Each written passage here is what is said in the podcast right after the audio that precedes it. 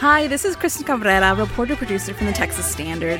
One of the coolest things about working on the show is getting to tell stories from my community, like this one I did on high school UIL mariachi. But you know, this is Texas. You'd be hard pressed to go a week without hearing. Dun dun. Listen anytime to the Texas Standard, wherever you get your podcasts. From KUT and KUTX Studios.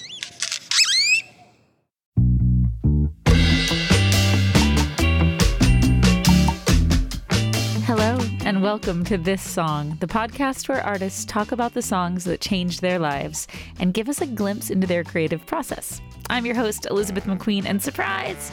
We are back early. I told you we'd be back on November 15th, but we're back on November 8th because we just had too much good stuff recorded to, like, not do anything with it. Season three is coming at you early and it is looking good. We've got folks like Angel Olsen and Portugal the Man, as well as lots of great conversations with Austin artists like Walker Lukens and Night Drive. We're even going to talk to our first composer, Benjamin Wallfisch, who did the music for It. So, yes, you should go wherever you get your podcasts and subscribe so you can get all these episodes delivered right to you. And we are asking you, the listener, for a little help during season three. Like, if you like this podcast, then please share it with a friend or two or 10. We want as many people as possible to hear these stories. But enough about season three. Let's talk about Gregory Porter. He's been releasing music since 2010, music that walks the line between jazz and R&B, and he's won two Grammys. He won Best Jazz Album for his third record, Liquid Spirit, and Best Male Jazz Vocalist for his 2016 record, Take Me to the Alley. Gregory Porter is known as a great singer and a great songwriter. In fact, he was the primary songwriter on his first four albums, but on his latest record, he finds himself singing other people's songs, paying tribute to one of the great artists of the 20th century, Nat King Cole. It's called, appropriately enough, Nat King Cole and Me. And the record is gorgeous. Like his deep baritone is complemented by a killer band and sometimes even a 70 piece orchestra. And you can feel the love and respect that Porter has for these songs. As he told me, that love for the music of Nat King Cole started incredibly early and has buoyed and inspired him throughout his creative life. So here he is, Gregory Porter.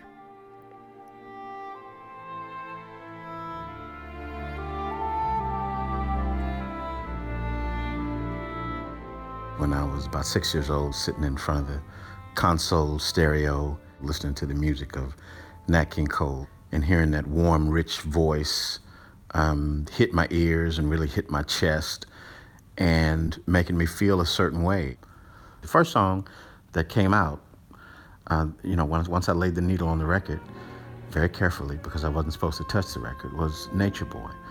You know, there was a boy. There was a boy, a very strange, enchanted boy.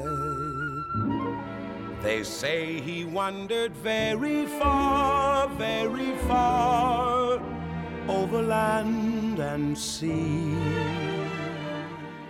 I recorded this little song on a uh, on a tape recorder, and uh, a, a, little s- a song I wrote called "Once Upon a Time I Had a Dreamboat," and you know it was. Once upon a time, I had a dreamboat, you know, and and, I, and my mother played it. And she said, you know, it basic kind of in that that sassy voice, like "Who do you think you are?" kind of voice. She was she was like, "Boy, you sound like Nat King Cole." Once she said I did something like somebody, I, you know, probably wasn't true, but at not at not at not at five and six. But I, I put the record on, and in my mind, in my six-year-old mind, I was like, "That's me." Little shy and sad of eye, but very wise was he. It's a unique melody, and in a way, the entire song exists. Uh, is, is, is plodding along and setting up the punchline. The greatest thing you'll ever learn is just to love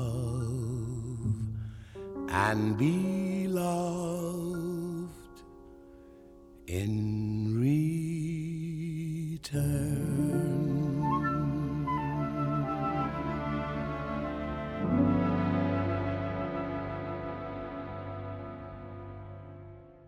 A simple, profound message is is is is what that song is, and and in my own writing, and in my even uh, finding songs in which to perform, I, I like the idea of having a message, a nugget that I can c- carry with me, or that I can give to the listener, to to to carry them, hopefully for.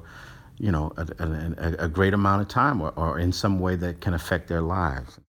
Uh, though there's there's great, you know, uh, technical gifts on display. There's an incredible musicianship. I think just the humanity and emotion that, that's in his music was something that that struck me. And and if something that my, it was a message that my mother again, you know, she's very intru- instrumental in the in the advice for my career. at six, at seven, she always told me, she said, "Baby, sing with an understanding. Internalize the music. Feel it.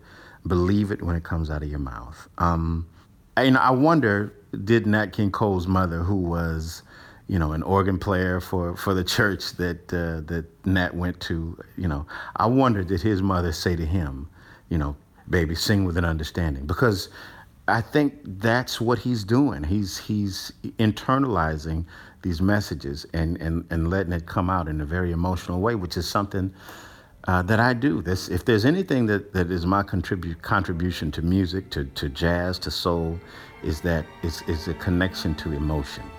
And then one day,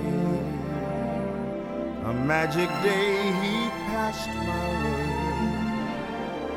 While we spoke of many things, fools and kings, this he said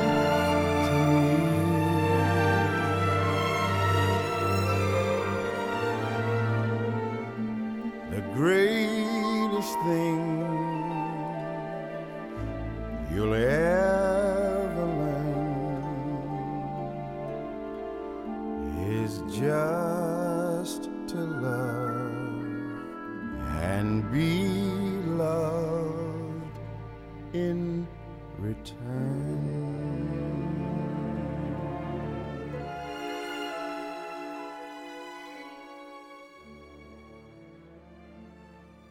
I was doing theater at, at the time in my early and mid 20s, and I would warm up with, with either, you know, Mona Lisa or or uh, or Too Young or one of one of Nat King Cole's songs. And I remember at several places the directors would come up to me and say, "I said, you you know, you should do a Nat King Cole story." And in my mind, I had always, I said, "Yeah, I want to. I want to do a Nat King Cole story uh, someday." And and then people would ask me, well, how did you get into Nat's music? And I say, well, I got I, I came to Nat's music in, in the absence of my father. Um, I, I, put on Nat's records and pick yourself up, dust yourself off sounded like fatherly advice. Pick yourself up. Take a deep breath. Dust yourself off and start all over again. Smile sounded like fatherly advice to me, and that's the way I listened to it when I was six, seven, and eight. Smile, though your heart is aching. Smile, even though it's breaking. When there are clouds in the sky, you'll get by.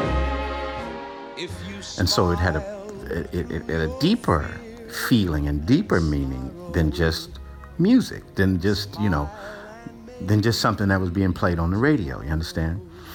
then you know my closest friend started to say, you know what, that's actually the story, and I'm, I'm sure Nat King Cole's life is is is is, is amazing, and and a, and a and a biographical piece would be amazing, but the idea of the power of his music in your life is an interesting story, and so I I took that idea and I, I wrote the musical, uh, and it was my it was my first time really calling myself a songwriter. It was the first time calling myself a playwright and I wrote a musical with the same name as this record that I have out now. Uh, it was Nat King Cole and me. How I came to Nat's music in the absence of my father. Yeah. Something that I learned in theater uh, is that the personal is universal. Um, the idea that my singular story was relevant to 800 people a night that was coming to the theater was something that I had to experience in order to believe. And so um, that's what it was for me. That was the key. That was the catalyst that, that started me to believe uh, that I could just say something about myself. I was able to write about my, my mother. I was able to write about Nat King Cole. I was able to write about my feelings about my father. I was able to write about my father. Um, and that let me know, though this is a very personal story, it is something that is universal and that many of us are, have, have gone through or are going through. And so I started to think about the same thing with love, uh, different conditions in our society, politics, uh, protest, all of these things. And so then my songwriting just started to, to, in a way, blossom because I realized that my emotions, my feelings, and my poetry are, in a way, uh, I, you know, I'm not alone in this. It's a universal thing. Yeah. There will be no love that's dying here. The bird that flew in through my window simply lost his way. Broke his wing, I helped him heal, and then he flew away. Well, the death of love is everywhere, but I won't let it be. There will be no love that's dying here for me. I like the fact when when I when I come up with a song, maybe it's on on the subway or, or in the car, in the shower, on the plane. I like that it happens in this this quite quiet and alone place. And before you know it, hundreds of thousands or, or even millions of people are listening to a, a private, uh, musical moment that you had and and and you've you've given it to the world and then it becomes something else so it's it's I'm I'm wholly fascinated by the whole process myself still and how does the note and the sound and the timbre of the voice how, how does it create goose pimples on somebody who is 30 years away from the time the recording was made and 5,000 miles away. You understand what I'm saying? I'm fascinated by the humanity and, and uh, th- that it is, but I like the fact that it's a mystery. I'm okay with, with music and the beauty of it being a mystery. He ruled the land with his fist unfurled, with open arms for the world of hungry children. First he'd think to pull their lives from the brink.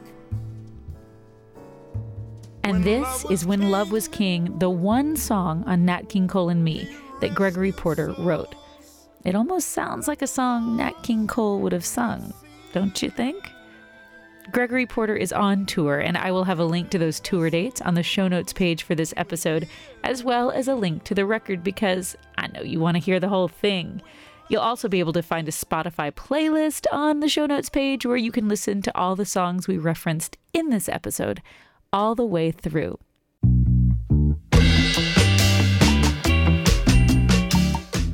And that's it. You have come to the end of another episode of this song. This song is a production of KUTX 98.9 in Austin, Texas.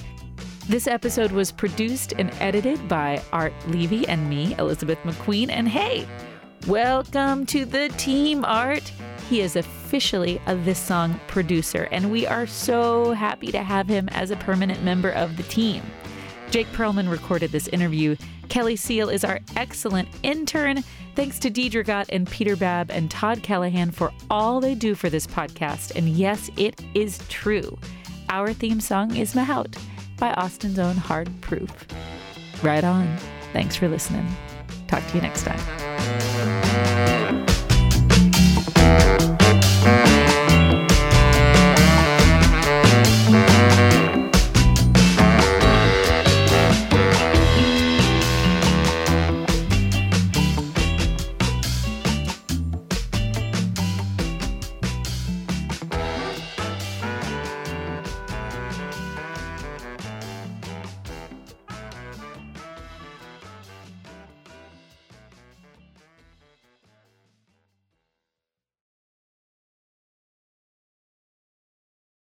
KUT's next ATXplained live show is April 3rd. Brand new stories about Austin's people, places, and culture told live on stage by your favorite KUT journalists. I've never gotten any specific invites from Steiner Ranch. And that's about the time Charlie chomped down on that chicken. I will hypnotize you into securing my law services. Join us April 3rd at the Paramount Theater for KUT's next ATXplained Live. Tickets are on sale now. Get them at austintheater.org and we'll see you there.